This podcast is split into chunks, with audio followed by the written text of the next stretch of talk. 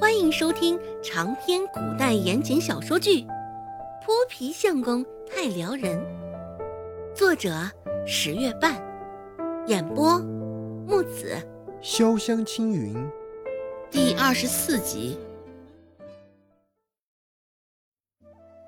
刘婶子，周成猜测着可能是触及到他的伤心处了，正要开口解释，却被刘婶子打断了。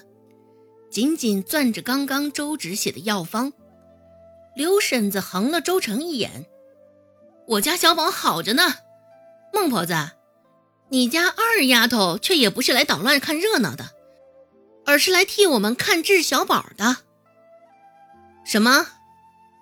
孟婆子没有想到会是这样的回答，匪夷所思的同时又怀疑不安。孟婆子多看了周芷一眼。还是不敢相信，他真没来捣乱。一屋子的人，除了周成与孟婆子，都点了点头。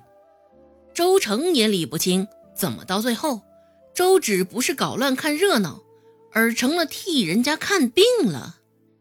眼瞅着孟婆子眼中的狠厉渐渐变少，周成立马出声说道：“奶，二姐会什么医术呀？”他这该不会是瞎胡闹吧？若是最后出了什么事情，被二姐折腾出了人命，这可怎么办才好啊？周芷双手交叉置于胸前，挑了挑眉道：“三妹，你这是说的什么话？你怎么好端端的诅咒人家呢？”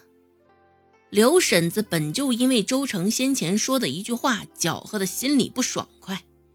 现在周芷这般一提醒，刘婶子对周成更是不满。这小丫头，看着小巧玲珑，怎的说的话这么难听，心肠这般恶毒呢？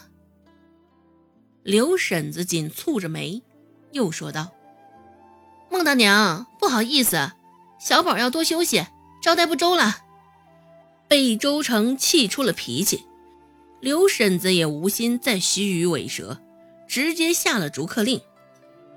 孟婆子自然也没法再厚着脸皮待着，直接领着三丫头出了门。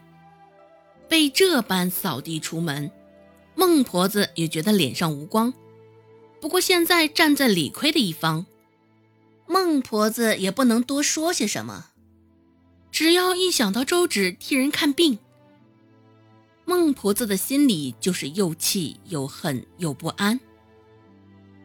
嗯，哎，你看，你看，这孟婆子也是个倒霉的。这老儿媳妇肚子里一连蹦出了仨，仨个都是女娃。哎，什么倒霉？要我说呀，还不是老天爷开眼，指不定是上辈子缺德事干多了呢。三个孙女儿。还是三丫头长得可喜一点。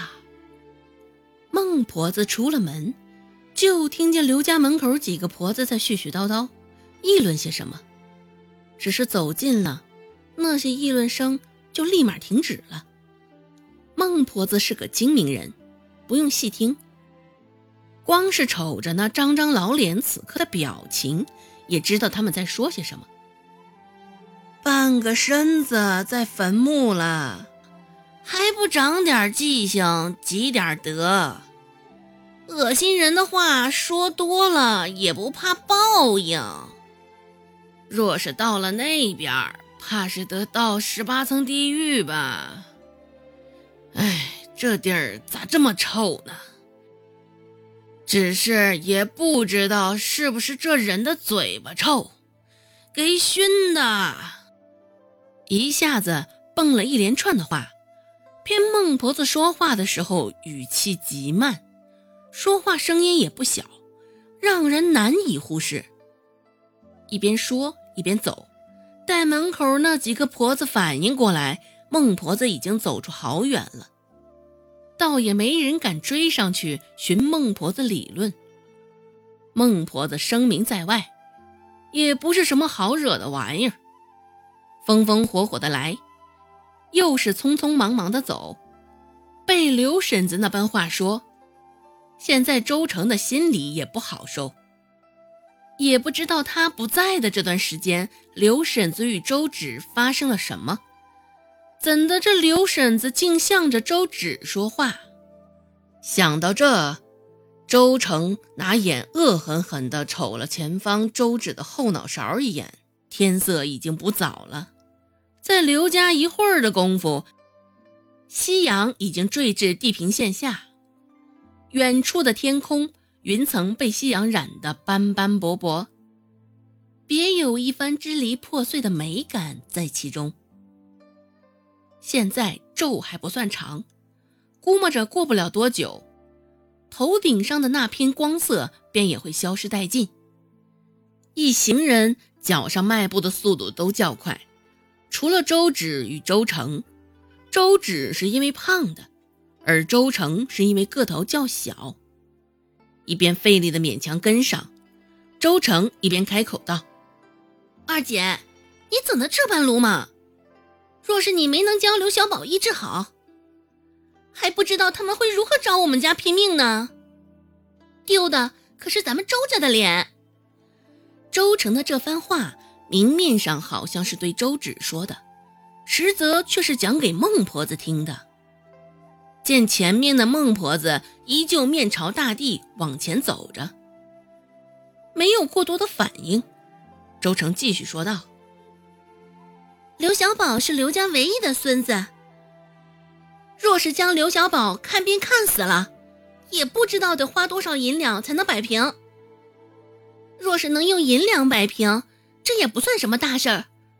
若是这刘家不依不饶，要告到官府，不说能否平安无事，光是咱家名声，这也不好听啊！害死人！这样的名声传出去，也不知道对堂哥考秀才会不会有影响。